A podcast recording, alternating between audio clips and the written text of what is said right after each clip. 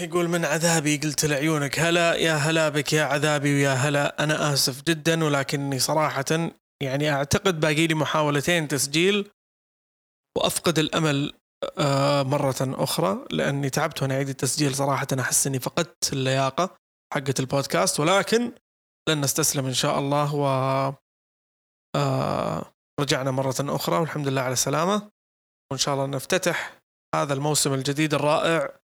بهذه الحلقة الرائعة كذلك. إن شاء الله تركيز هذا الموسم راح يكون أنه نسوي حلقات خفيفة لطيفة لكنها مثرية فيها معلومات للناس اللي تبغى بودكاست في الأوقات المملة. يعني عندك طريق سفر طريق الدوام رايح الجيم ما أعرف إيش السوالف هذه تبغى أحد يسولف فوق راسك ونفس الوقت. يعني يعطيك معلومة معلومتين. واحد ملقوف كذا يحب يدور عن الأشياء هذه. آه فإحنا في الخدمة حبيبي. حياك الله. عشان دائما يوصلك يعني أو توصلك الحلقات أول بأول تقدر تشترك في ابل بودكاست في كذا زي الزائد على اليمين فوق عند كل بودكاست آه، اضغط على هذا الزائد وتجيك إشعارات دائما وابدا. إذا نزلت أي حلقة جديدة ولو سمعت البودكاست في برنامج ثاني برضو أعمل نفس الفكرة. آه، احتمال نزله في اليوتيوب برضو. you know what to do إن شاء الله مواضيع مرة حلوة في هذا الموسم. وإن شاء الله جودة الصوت أفضل بما إنه كان في شكاوي كثير على الصوت إن شاء الله جودة الصوت أفضل. قاعد آه، أعمل على الموضوع على قدم وساق. وإن شاء الله تعجبكم ال music الجديده سوينا music intro جديدة إن شاء الله تعجبكم الحين نشغلها. وبس والله يلا نستمتع بالحلقة الآن. نسوي لنا كاسة شاي بس قبل ما نبدأ الحلقة ولا كاسة ينسون؟ هذه مشاكل قولون. الناس اللي عندهم قولون لازم يعني يبدأ يعني تختلف الجداول عنده. بسم الله الرحمن الرحيم نبدأ.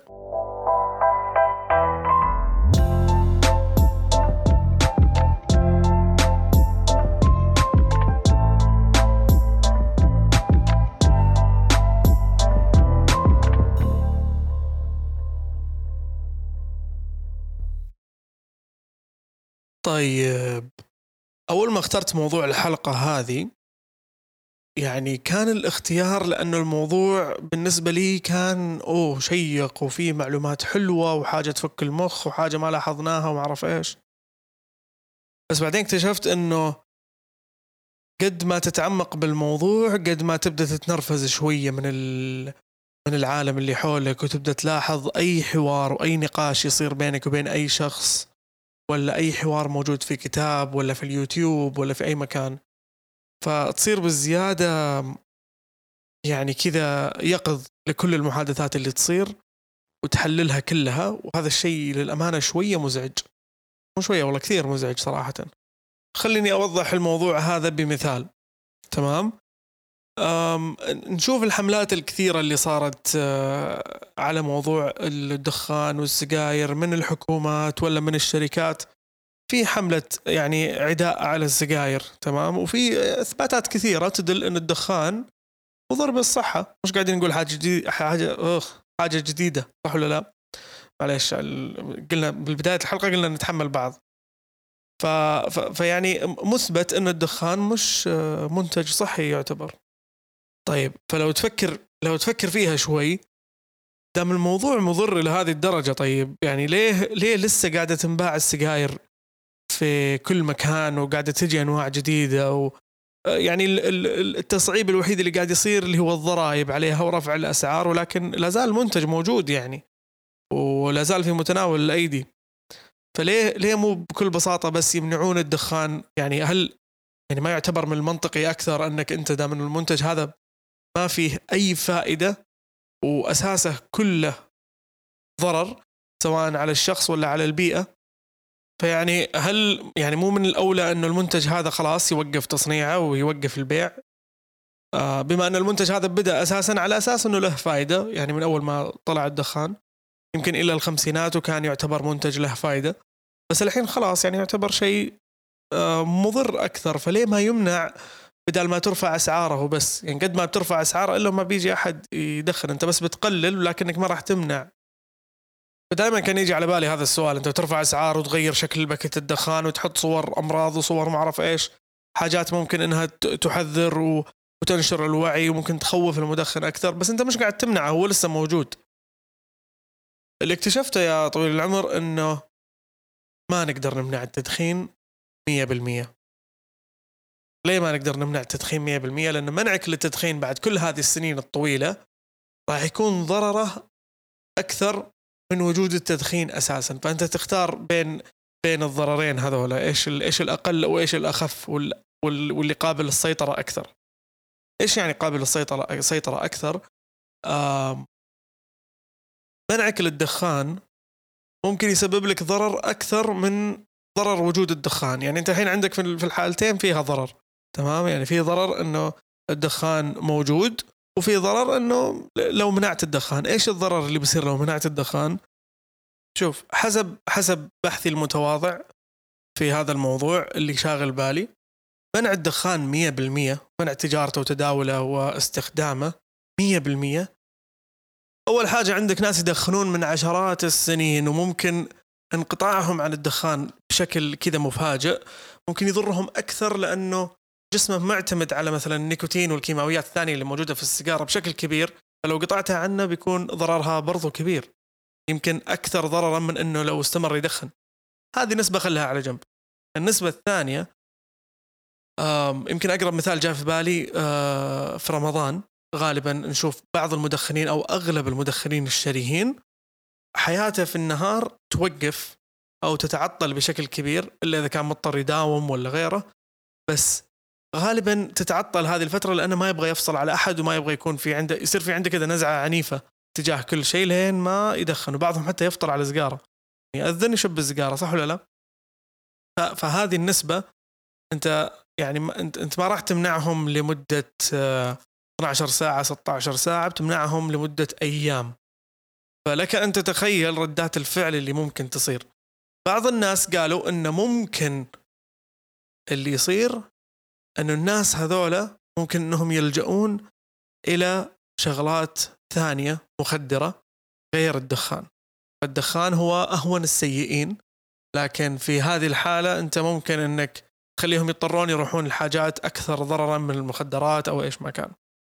لجوءهم للمخدرات اللي هي أكثر ضررا وأكثر تأثيرا على الدماغ من الدخان ممكن يبدأ تدريجيا يزيد لك نسبة الجرائم في البلد لأنه الناس هذولا يعني خلاص بدأت تؤكل عقولهم.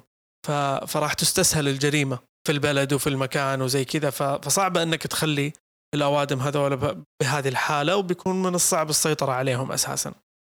فقبل منعك للدخان كنت تتعامل بس مع المشاكل الصحية اللي أو تكاليفك بس كانت هي المشاكل الصحية اللي تصير للمدخنين.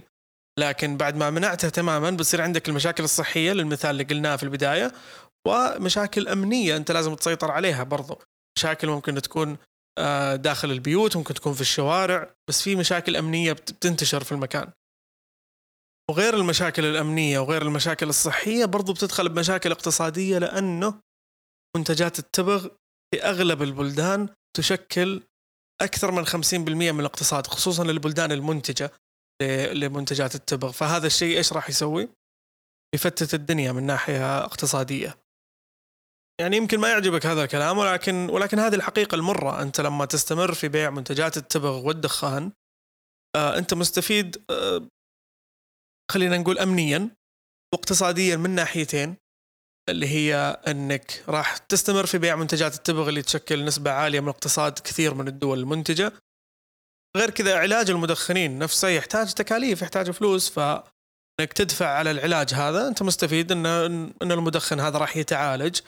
فأقل ضرر ضرر صحيا. إن شاء الله بتسيطر أنت على الضرر الصحية. نفس الوقت فلوس رايحة للقطاع الصحي ف فحاجة كويسة. أنت أنت ضامن ضامن إنك بتستمر بالعلاج ل... لفترات طويلة جدا. لأن الناس بتظل تدخن وبيظل الدخان موجود. فالفائده هنا أكثر من الضرر فإنك تخلي الدخان موجود ولا مانع إنك تزيد سعره. لو الكلام الطويل هذا كله اللي قلته قبل شوي والتبرير هذا كله أقنعك ولو بنسبة بسيطة جدا فهذه هي المشكلة اللي إحنا نبغى نسلط الضوء عليها شوي. إنه الكلام اللي قلته قبل شوي هذا كله عبارة عن كلام فاضي وهراء ولا يمت للواقع والمنطق والصحة بصلة بصلة. تمام؟ فيعني في العالم هذا في مواضيع أكثر تعقيدا وممكن أكثر تأثيرا على المجتمع من الدخان لكنها قاعدة تستعرض بهذه الطريقة فقاعدة تدخل عقول الناس وتعتبر أوه منطقية. يعني أوكي ممكن موضوع الدخان لو لو يستعرض بهذه الطريقة الناس العاقلة الفاهمة ممكن إنها ما تتأثر فيه. ولكن لو كان في شخص مراهق أو طفل عقله على قده ما بحث كثير ما اطلع كثير ممكن الموضوع هذا يأثر عليه ويبين لنا اللي قاعد يسويه لو هو جرب الدخان يبين لنا اللي قاعد يسويه صح. وبالعكس لو إنه وقفه يعني المفروض إنه ما يعترض على الدخان أساسا. حتى الناس الناضجين والعاقلين الناس المطلعة أكثر وعندها ثقافة أكثر من المراهقين والأطفال ممكن يقعون ضحية لفكرة تحريف المنطق هذه وشفناها في كثير أمثلة الفلات إرثرز الناس اللي تؤمن بسطحية الأرض كيف أنهم مؤمنين إيمان شديد جدا أن الأرض مسطحة وأن الناس قاعدة تكذب علينا. آه الناس الأنتي فاكسرز أو اللي اللي ضد التطعيم مثلا وكيف إنه أوه هذه مؤامرة يبغون يزرعون فينا ما أعرف إيش. فتلقاه اقتنع بنفس الطريقة هذه وهو يحس إنه اللي أقنعه كان يعني كانت مبررات وكان استدلال قوي جدا. يدخل العقل وما فيه ما عليه أي غبار. بيني وبينك ترى هذه واحدة بس طريقة واحدة بس من طرق تحريف المنطق في, في, في الحياة وممكن تشوفها بأشكال كثيرة جدا ومتنوعة آه، قدام عينك. وبعض الأحيان ممكن تقع ضحيتها ممكن أحيانا تقول يا أخي أحس في غلط في الجملة هذه بس ما أدري وشو. في يا أخي كلامك مو منطقي. تكون قاعد مع واحد في مجلس مثلا ويقول لك سالفة تقول له كلامك مو منطقي بس ما أدري ليش. فهنا فهنا يجي يجي السؤال الكبير السؤال الأساسي في هذه الحلقة. إيش يعني منطق؟ يعني هل الواحد ينولد وفي مخه كذا في بوصلة تقول له أوه هذا الكلام أحسه غير منطقي وهذا الكلام أحسه منطقي هل هذه البوصلة ممكن تخونك في يوم من الأيام؟ ولا هل هذا الشيء يعتمد على حسب البيئة اللي أنت فيها؟ إيش الموضوع؟ طيب شوف المنطق أو علم المنطق يعتبر أحد تفرعات آه، علوم الفلسفة اللي لها أباطرتها من آه، عرب ومسلمين أو غيرهم اليونانيين أو إيش ما كان. وزي ما أنت عارف الفلسفة هي حاجة يعني تفك المخ وحاجة شوية تصدع الرأس وصعب إنك تفهمها من أول ما تسمعها بس الهدف إن شاء الله إن إحنا نبغى ناخذ كذا خلينا نسميها فلسفة للغلابة. تمام؟ علم المنطق بس للغلابة. حاجة تفيدنا في نقاشاتنا مع بعض في المجالس أو في في أي مكان ثاني. حاجة تفيدنا لو نبغى نسمع مقطع يتكلم عن شيء معين أو نقرأ كتاب أو أو واحد جاي يكلمنا عن موضوع معين. نكون نعرف نوزن هل الكلام هذا منطقي ولا لا. مش بالإحساس ولكن بعلم تام إن أنت يعني متأكد إن الكلام هذا منطقي تماما.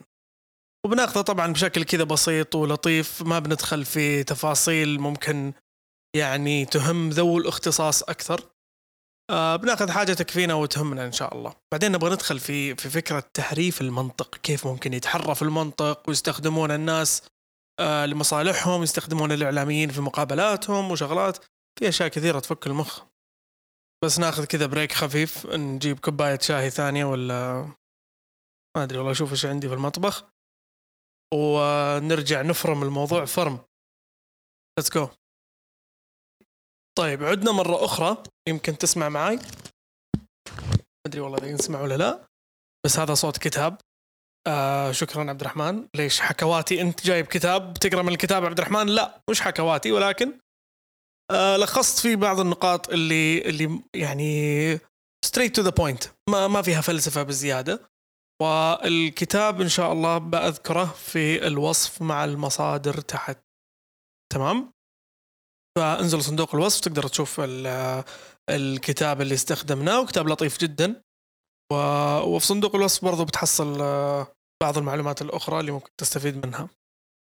أعتقد أني ذكرت قبل أن أن كلمة المنطق ما لها تعريف ثابت لغة واصطلاحا. فكل مجموعة ناس طلعوا لهم بتعريف مختلف. ولكن الجوهر اللي يجمع من بين أو يجمع كل هذه التعاريف مع بعض هي أن المنطق هو قانون التفكير الصحيح ففي عندك يعني بكل بساطة نوعين تفكير تفكير منطقي وتفكير غير منطقي وهذا طلع منه كلام منطقي وهذاك طلع منه كلام غير منطقي صح؟ بديهي الكلام هذا كله طيب كيف يكون التفكير منطقي؟ عرفنا إحنا كلمة المنطق تمام؟ بس خلينا نفصفص هذه الكلمة أو هذه الكلمتين آه عشان آه نفهمها بشكل أوضح. ممكن صعب نعرف كلمة التفكير. لو سألتك إيش تعريف التفكير يا أخي التفكير يعني قاعد أفكر. يعني ما يبغى لها واحد اثنين هذه. إحنا عارفين إيش يعني تفكير. ولكن عشان بس سياق الحلقة هذه خلنا بس نحطها في تعريف كذا بسيط. التفكير يا طويل العمر هو عبارة عن عمليات بسيطة سريعة كذا صغيرة يقوم فيها المخ أو يقوم بها المخ عشان يستخدم المعلوم أو المعلومات اللي عنده اللي متأكد منها للانتقال إلى المجهول. حلو؟ استخدام المعلوم للانتقال إلى المجهول. هذه العملية هي عملية التفكير. وعملية التفكير هذه يا طويل العمر يعني المخ لما يبدأ يفكر ممكن إنه يعني يغوص في أعماق مظلمة ويبحر كذا في آفاق بعيدة جدا ويتشعب ويسوي لك حركات. أنت عشان تصون عملية التفكير هذه وتحط لها كذا صمام أمان آه، يضمن آه، أنه عملية سير التفكير هذه تكون بشكل صحيح هنا أنت تحتاج المنطق.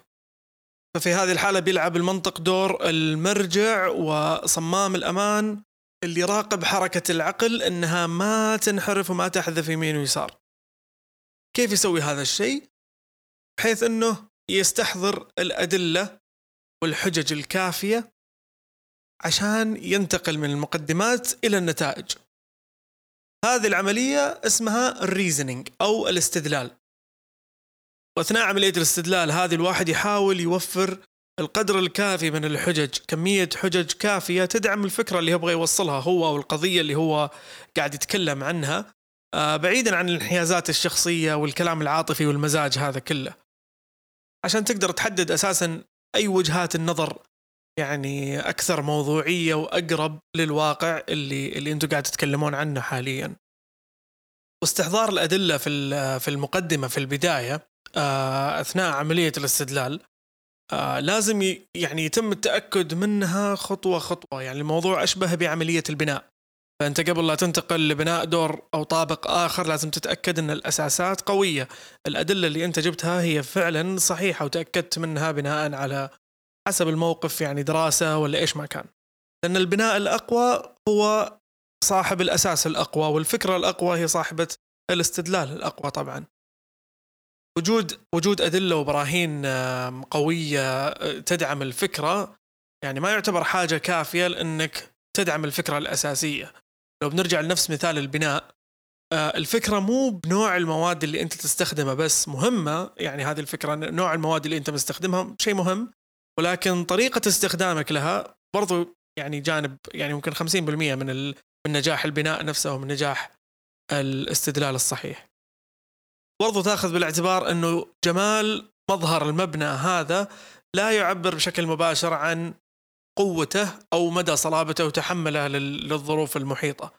نفس الموضوع ينطبق ينطبق على على الفكرة أحيانا يعني لو حاب تسميها الحقيقة المرة هي الحقيقة المرة، أحيانا الفكرة آه، شكلها مش حلو وما تعجب الكل بس هذا الصح هذا الواقع. وهذا الشيء اللي ممكن يعني يوقع الناس في في في في بعض المغالطات إنه هو يلاحظ إنه في شخص معين آه وصل له الفكرة ممكن حتى زي مثال الدخان قبل شوي آه وصل له الفكرة بشكل آه جميل حلو على السمع يعني sounds good بالنسبة له. فقال يعني ما تعب نفسه وقال إن الفكرة هذه أكيد إنها صحيحة لأنه يا أخي it sounds good تو مي يعني. طيب خلينا نبسط آه، علاقة الاستدلال بمثال البناء اللي قلناه قبل شوي كذا بمثال من آه، من حياتنا اليومية ومستلهم من الكتاب كذلك اللي آه، اللي لخصناه. خلينا نفترض أنكم يوم من الأيام يعني أنت وأهلك مثلا كذا طلعتوا طلعة عائلية رحتوا الاستراحة و وطلعت تمشي أنت واحد من خلينا نقول واحد من أقاربك قعدتوا تمشون تتمشون كذا بعيد وفجأة شفتوا دخان أسود كذا كثيف قاعد يطلع من نفس الجهة اللي فيها المكان اللي أنتم مجتمعين فيه أو اللي أهلك مجتمعين فيه. نفس الاستراحة نفسها ولا تسميها اللي تسميها.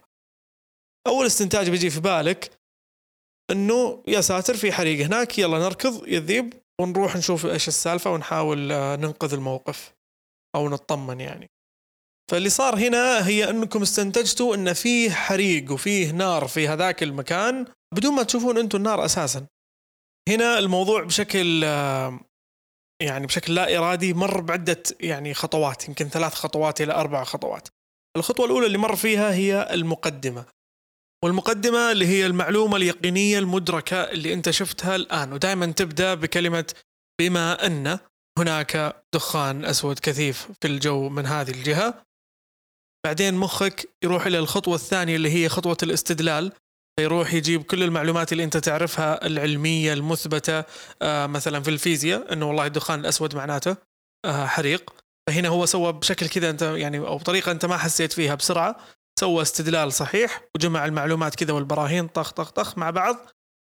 وصل بعدين إلى إلى النتائج اللي هي دائما تبدأ بكلمة لذلك أو نستنتج أن هناك حريق.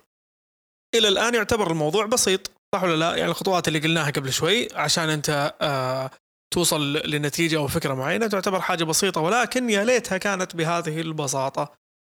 ف الشغلة اللي ممكن تحصل التشوه أحيانا اللي يصير أو العقبات اللي تصير في في الاستدلال نفسه فلو تفكر بالمثال اللي قلناه قبل شوي هذا البسيط اللطيف المقدمات اللي جاتك ما كانت كفاية فوجود دخان كثيف أسود في الجو ما يحدد لك بالضبط موقع الحريق نفسه. ممكن فعلا المكان اللي هم جالسين فيه محترق أو ممكن آه، البزران طالعين برا وشافوا لهم كومة فلين وشبوا فيها نار. فهمت علي؟ لكن لو مثلا بعدها بدقيقة كذا جاك اتصال من واحد من أهلك موجود هناك قال لك اسمع الحق علينا ترى صار كذا وكذا. هنا أنت زادت المقدمات عندك زادت ال ال ال الأساسات. فبما ان في دخان بما أن هذا اتصل علي فأوه الموضوع من جد. أو مثلا خلينا نقول إنك قربت من الموقع يعني قاعد تجري وقربت من الموقع وشفت أوه الجدران شابه نار أوه أوكي هذا أنا يعني فعلا الموضوع صار.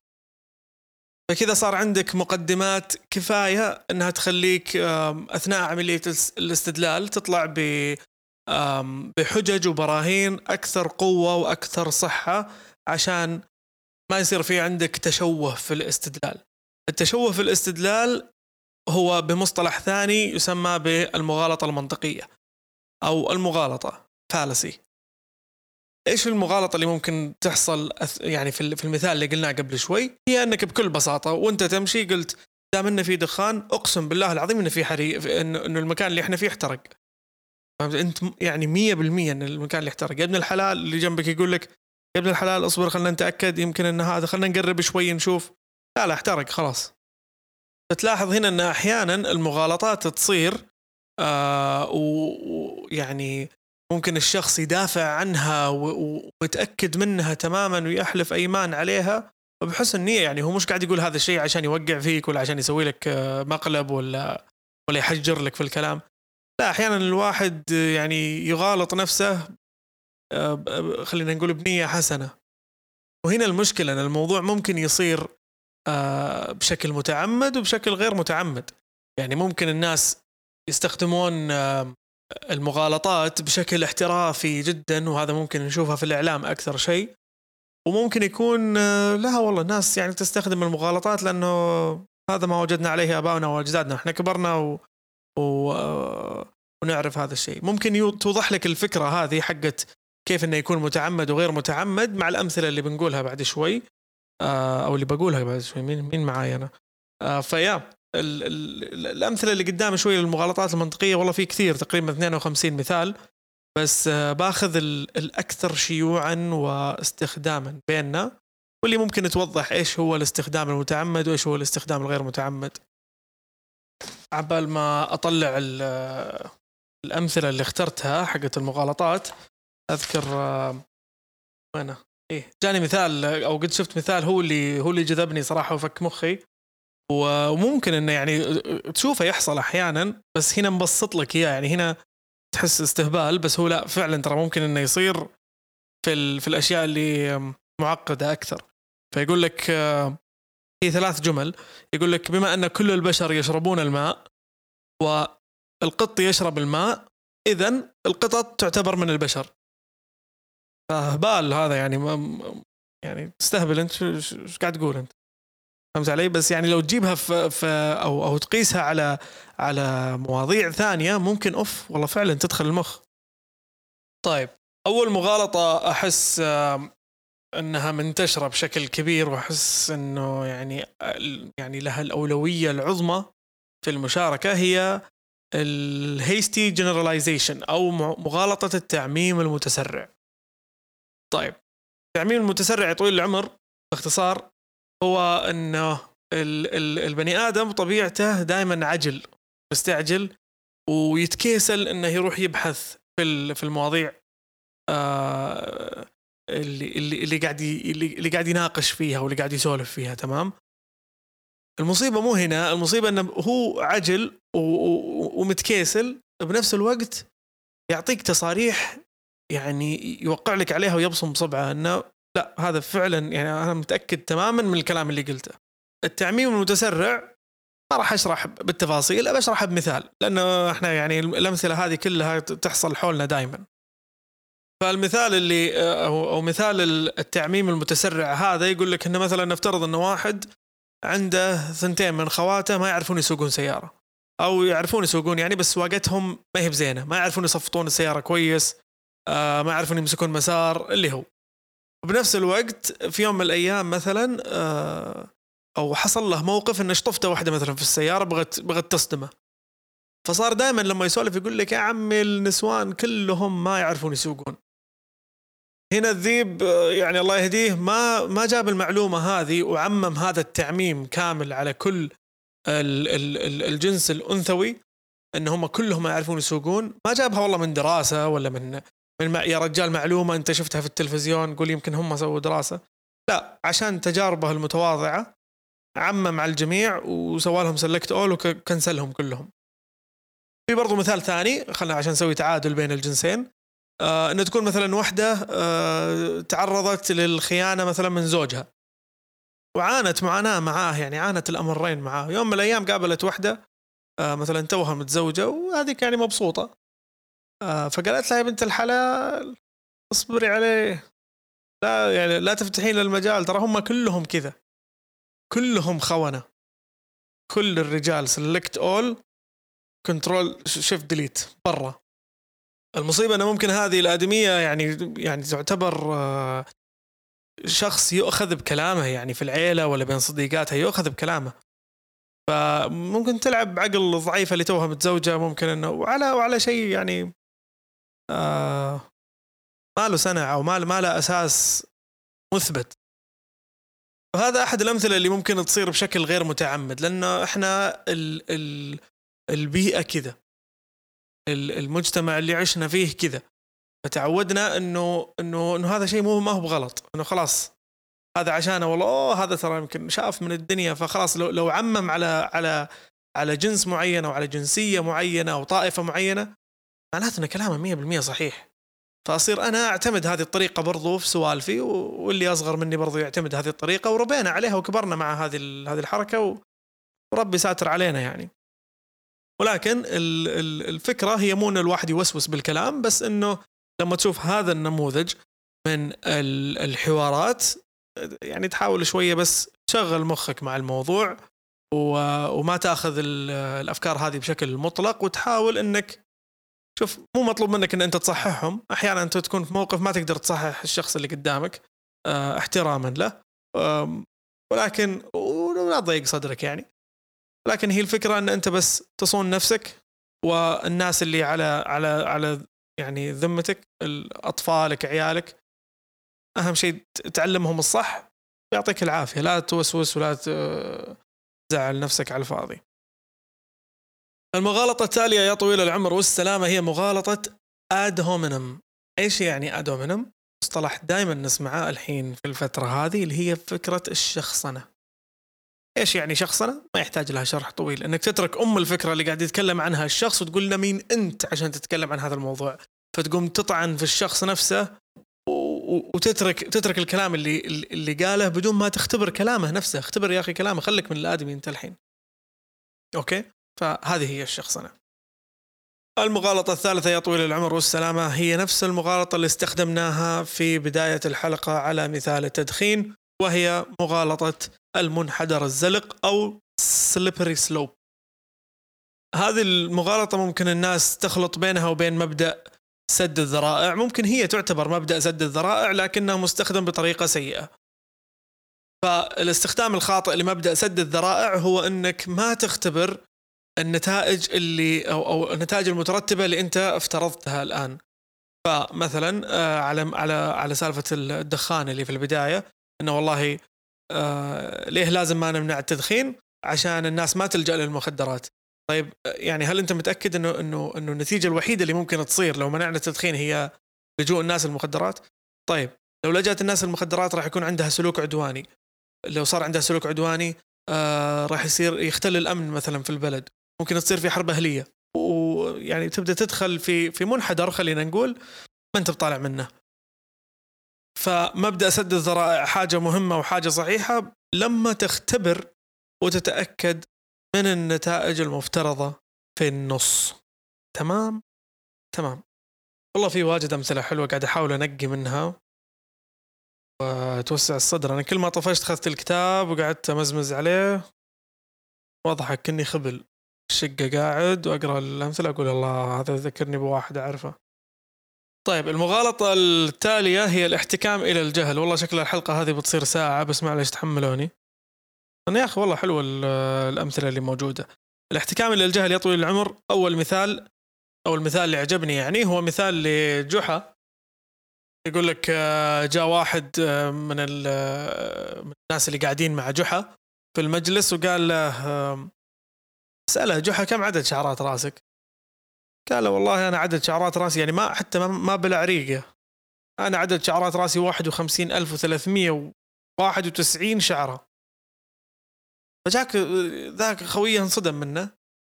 قال شلون أنت عرفت عدد شعرات رأسك؟ قال هذا ما أنت مصدقني عدهم أنا قاعد معك الحين لين صلاة العشاء. اقعد عد لين ما تبي تنتفهم نتفهم عدهم واحدة واحدة. حطهم على الصفرة. ما قال هالكلام أنا قاعد الف بس فكرة المغالطة هي إنه آه أنت ما تقدر تثبت هذا الشيء وما أنت بعاد شعر راسي فمعناته أنا كلامي صحيح. مو على كيفك. صح ولا لا؟ طيب في صراحة في كثير من الأمثلة بس يعني ما ودي أن أطول هذه الحلقة أكثر من كذا. غالبا بتكون في حلقة ثانية بعد هذه الحلقة وممكن نعتمد هذا النظام اللي هو بيكون في حلقة اسمها بعد العرض. بنكون يعني نناقش الموضوع بشكل كذا حوار مفتوح مع أي أحد. يعني ممكن أنزل تحت أفتح باب الشارع السلام عليكم تعال. خلينا نناقش موضوع المغالطات المنطقية والمنطق ونسولف مع الناس. حتى لو أحد فيكم وده يوم من الأيام إنه كذا آه، يخش معانا في حلقة بعد العرض ونقعد كذا بساط أحمدي ونسولف شاهي قهوة ونناقش آه، موضوع الحلقة بشكل مفتوح ومواضيع أخرى. أبد حياكم الله. ارسلوا لنا email. social media تبغى تجي تدق باب بيتنا وتقول لي حياك الله. في أي وقت يا أهلا وسهلا. عموما اللي نبغى نستنتج يا جماعة الخير من هذه الحلقة أنه جودة الحوارات اللي اللي اللي تصير بين الناس يعني الحوار هو شيء أساسي آه، عند البشر. إحنا يعني وي جيت ستاف دن نمشي حياتنا بالحوارات في كل شيء سواء الأشياء المهمة ولا الأشياء اللي مو مهمة حتى المغازل بالحوار صح ولا لا؟ فمش بالضرورة تكون جودة الحوار محصورة فقط للحوارات النخبوية أو الحوارات السياسية أو ذات المقام العالي؟ حتى إحنا بيننا وبين بعض يحق لنا أو أو نستاهل يعني إن نكون يعني الحوارات اللي بيننا نظيفة ومبنية على أساس نظيف ويحترم عقل الآخر. وشكرا لاستماعكم وشكرا لانتظاركم للي انتظر الحلقة. ولا تنسونا يا جماعة الخير في التقييم وفي في نشر الحلقات. نحتاج دعمكم صراحة في هذه الفترة. تابعوا البودكاست في أبل بودكاست علامة الزائد اللي موجودة فوق. و هذا هذا هذا كل شيء. خلاص خلصنا الموضوع. انتهى العرض يا جماعة الخير. شكرا جزيلا. ونراكم إن شاء الله الأسبوع القادم.